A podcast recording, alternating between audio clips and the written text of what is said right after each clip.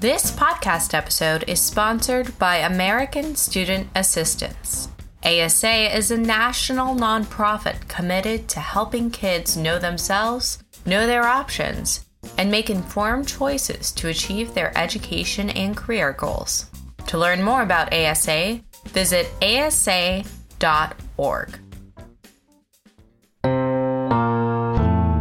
In the 21st century, the world of work is constantly changing. This podcast series, Reimagining Career Pathways, will explore the needs of the future workforce, rethinking traditional education pathways to connect students today with the in demand jobs and skills of the future.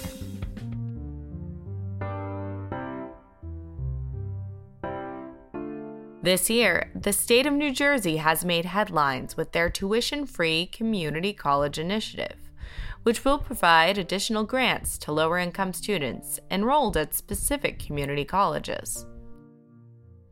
According to New Jersey Secretary of Higher Education, Zakiya Smith Ellis, the intention behind the initiative is to level the playing field for community college students across the state our hope in this is that we kind of cut through that for students and just say, look, you make less than this, you don't have to pay, period, no questions asked.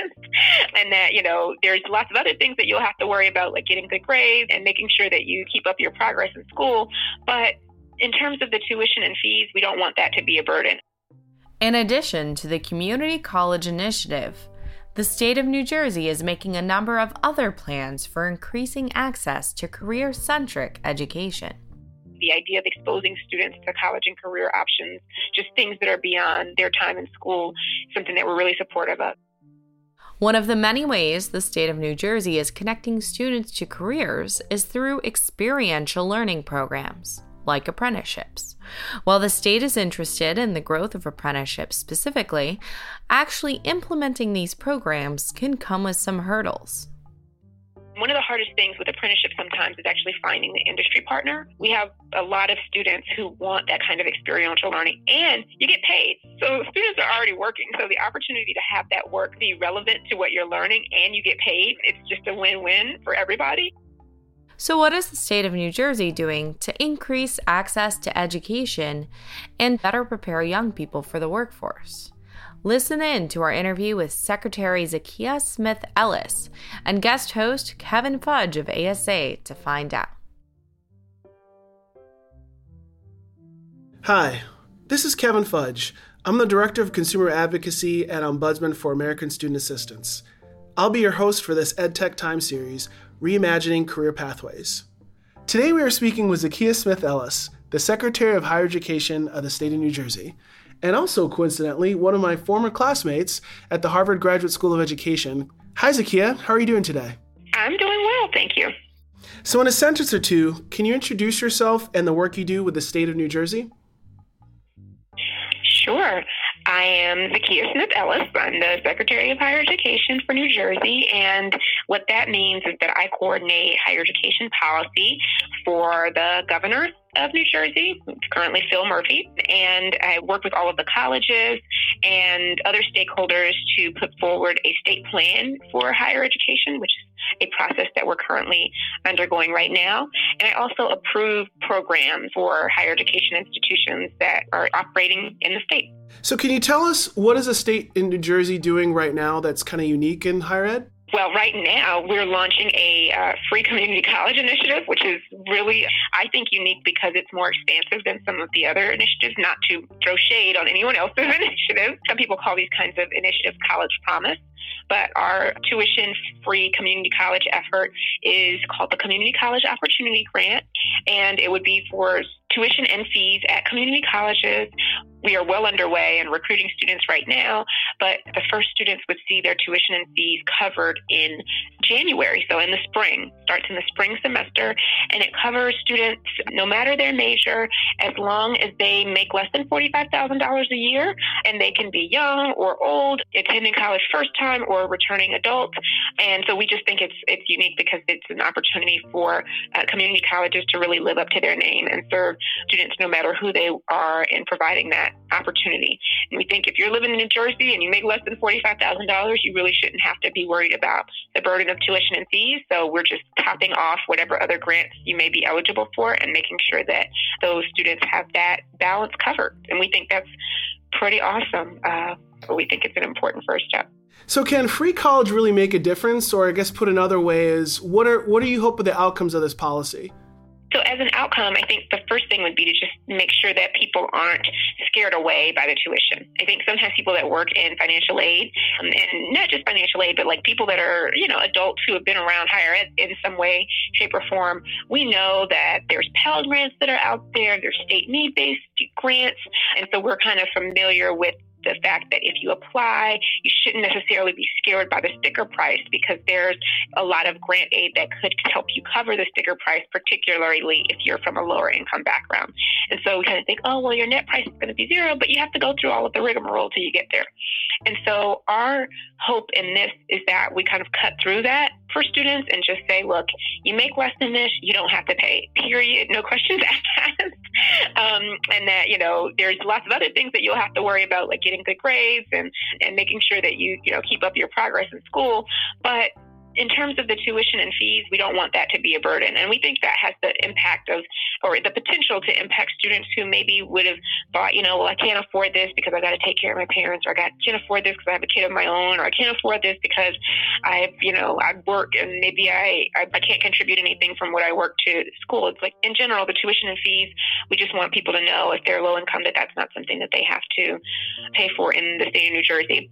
The other, I think, big impact is that it just really brings community colleges back to what they're supposed to be, which is an open door for people in every community. In New Jersey, there's one in, that serves every county. So, whereas we don't necessarily have a four year public college in driving distance from everybody's house, there are community colleges all across the state, and they were created to serve that purpose to be kind of an open way for people to be able to access higher education. So, we're excited about really helping community colleges live up to that promise. Sure. So, as you're introducing this plan throughout the state, has there been any conversation about earlier awareness? There's a lot of movement towards early college and you know giving younger kids an idea of post-secondary education options. Has there been any talk within your office about introducing this to kids as young as middle school and exposing them to community college and what they have to offer? Any partnerships like that going on right now? I'm all about early awareness and exposing students to college and also career opportunities earlier on, just so that they can kind of think about what life is like beyond high school, beyond, you know, as the next step. Like mm-hmm. once I leave here, what are the possibilities? And so we want to expand opportunities for students to learn about post-secondary op- options, but also career options much earlier. We don't currently have kind of a plan to tell students in middle school about the free community college initiative one because it's our first year and we're trying to get our feet under us, but also because we need to figure out the, the long term funding for it. Mm-hmm. But I think more broadly, the idea of exposing students to college and career options, just things that are beyond their time in school, something that we're really supportive of. And we have a statewide college bound program, which um, kind of aligns with the federal Gear Up program to mm-hmm. reach to college uh, to students in middle school, um, partnering with colleges to help them understand about post secondary opportunities. Sure. In your estimation, what is the role of higher education in building the workforce and like workforce mm-hmm. development? Particularly, I guess, what are the two year schools' role in that and versus four year schools' role in that? So, I mean, higher ed and, and workforce, they're so um, intertwined. Like, we're in a state, New Jersey, where the employers here really locate in New Jersey because of the num- high number of people that have college credentials and college degrees. So it's a draw for business to say, I want to be located in New Jersey because of, you know, our highly educated workforce. And just where we are in the Northeast corridor, there's a, a high need for people that have something beyond high school.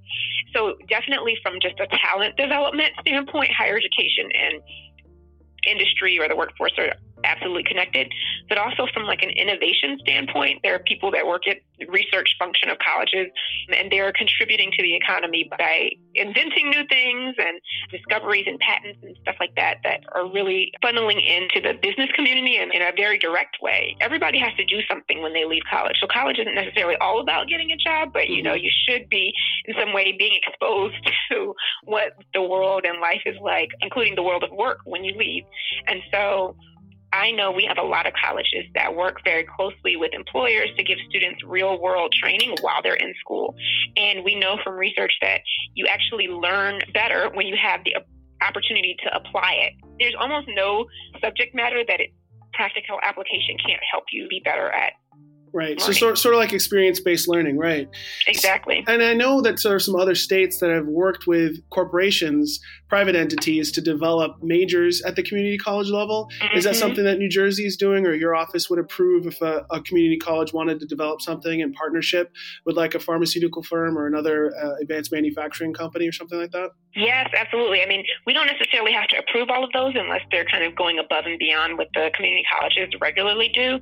But I know for certain that they are always working with local industry to make sure that their curricula is up to date, make sure that their offerings are relevant, and also just to offer students the opportunity for apprenticeships and internships. Our office is partnering with the Department of Labor to encourage more apprenticeships across all types of colleges in the state. But particularly with community colleges, we've been hosting uh, technical assistance seminars and trying to find ways to play matchmaker a little bit and help mm-hmm. the colleges work with businesses and help the businesses see where colleges could help solve some of their labor market needs. Sure. Is there a certain number of apprenticeships available each year depending on funding or like who's in in charge of that? Is it just the schools themselves or do you guys have a role in that or is it your own state department of labor? You know what? We're actually at the beginning stages of creating an apprenticeship task force. So I'm on an apprenticeship task force, I should say, with the Department of Labor, the oh, Commissioner great. of Labor, okay. and the Commissioner of Education. And so part of that is like developing an apprenticeship office where whether no matter who you are, so if you're a student, if you're a college, or if you're an employer, and you're trying to figure out how do I plug in, that you can call that office, and that they would also be the ones to kind of keep track of what opportunities there are, and kind of have like a little dashboard or job board where say if I want an apprenticeship, this is where I I can go to find out more information. Um, and one of the hardest things with apprenticeship sometimes is actually finding the industry partner. Mm-hmm. We have a lot of students who want that kind of experiential learning, and you get paid. Mm-hmm. you're mm-hmm. So students are already working. So the opportunity to have that work be relevant to what you're learning and you get paid. Um, it's just a win-win for everybody. Right. So students are interested. Um, sometimes it's just trying to make sure that you get employers who are willing to be um, to be partners and to help them navigate. Okay, well, what does this mean for me? How is this different than hiring an intern? How do I fill out the paperwork? What are the requirements? But we have seen a lot of employers who just find it to be a constant source of employees. You know, have these inter- you have these apprentices, and they're better trained when they start on day one than if you know you just hired somebody fresh because you have to do so much training when people come on. Anyway you can do that while they're in school and you get a better trained employee and the student gets a practical opportunity to like put what they are learning in practice. Absolutely. So your task force then will hopefully expand on the apprenticeship programs that already exist. Now I've heard some talk nationally about like pre-apprenticeship programs because a lot of the apprenticeship programs are reserved for students 18 years and older and particularly for like manufacturing they have to be able to handle the equipment. And so like is there anything up uh, you know along the lines of that like the pre-apprenticeship opportunities for younger students to get that hands-on learning? Yes, we're really looking at opportunities for pre-apprenticeship so that students have that chance while they're in high school and then can kind of seamlessly get into apprenticeships after they graduate.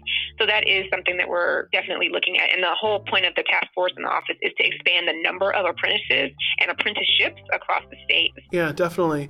So do issues of equity come up often? Because I think some of the times when you uh, discuss opportunities for career technical education and workforce development, uh, some of the people who are in communities where traditionally they haven't sent a lot of kids off to a four-year school might be reluctant and say we want our kids to go to four-year schools.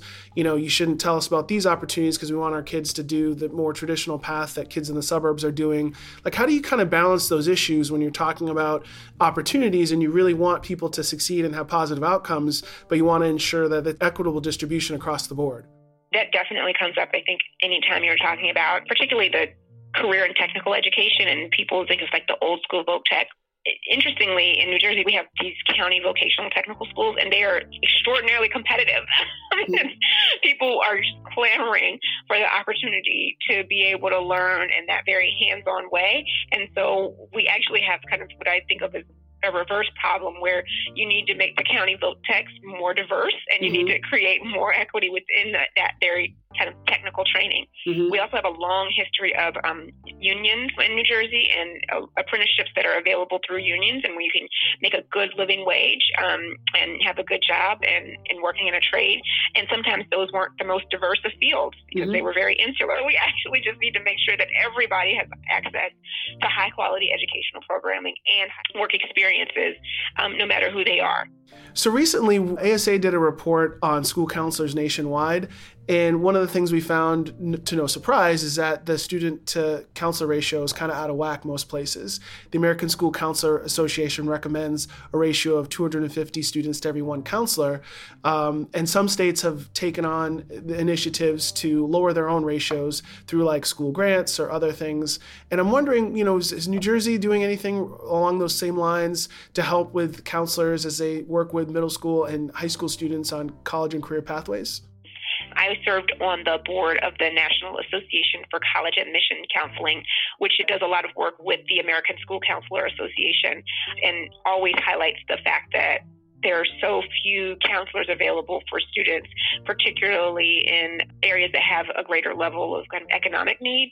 So if you're in New Jersey and you're going to high school in Newark, the likelihood that you have that personal um, counseling experience to help you think about your next steps is lower than if you are a kid coming from Princeton. Mm-hmm. So we want to think about as we develop a state plan for higher education that really looks at making sure every student has good post-secondary options, that we have the input and the buy-in from the school counselors and the college admissions counselors to say, how can we as a state help right that wrong? We mm-hmm. think that disparity is unacceptable and that all students need high quality counseling.